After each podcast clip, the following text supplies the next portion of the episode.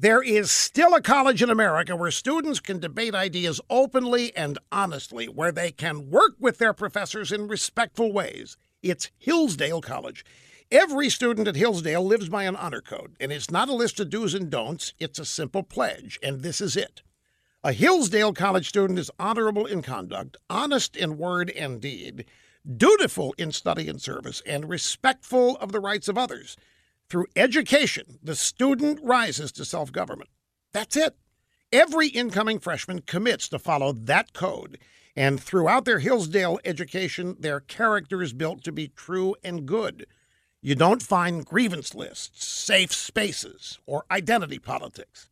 Hillsdale graduates go on to serve our country as teachers, doctors, stay at home moms, lawyers, journalists, and more. The excellent education they get produces proud, self confident people. Learn more at rushforhillsdale.com. Over the weekend, Politico ran a hit piece on Trump's chief of staff, John Kelly. Politico trying to turn a White House staff secretary's resignation into a national security scandal and trying to lay the blame on General Kelly for letting the guy work in the White House without a full security clearance. Now, according to Politico, this is a big, big no no. Every person who has access to the most sensitive pieces of intelligence must be supremely trustworthy, capable of being kept in the highest cones of silence, they say. If they leak information, they potentially jeopardize lives of intelligence agents or sources in the field. Now, maybe we could take these drive by media types seriously if we hadn't just lived through eight years of Obama and Hillary. None of these media clowns were a bit concerned when classified material was on her server in her bathroom for all the world to pry into.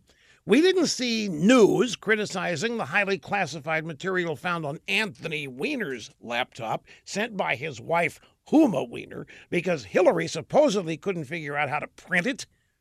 There was no concern over national security when people in sensitive positions were unmasked by Obama's people conducting their politically motivated spy operations.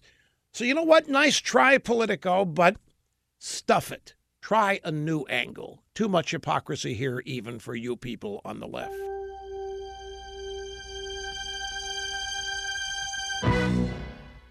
Rush has just made his spectacular web service, Rush 24 7, even more spectacular. We have a special premium going on right now, a brand new tumbler that is free with every new subscription. Join today for Rush 24 7. Never miss a word of Rush's radio broadcast and get his new tumbler. All at rushlimbaugh.com. You're listening to the EIB Network.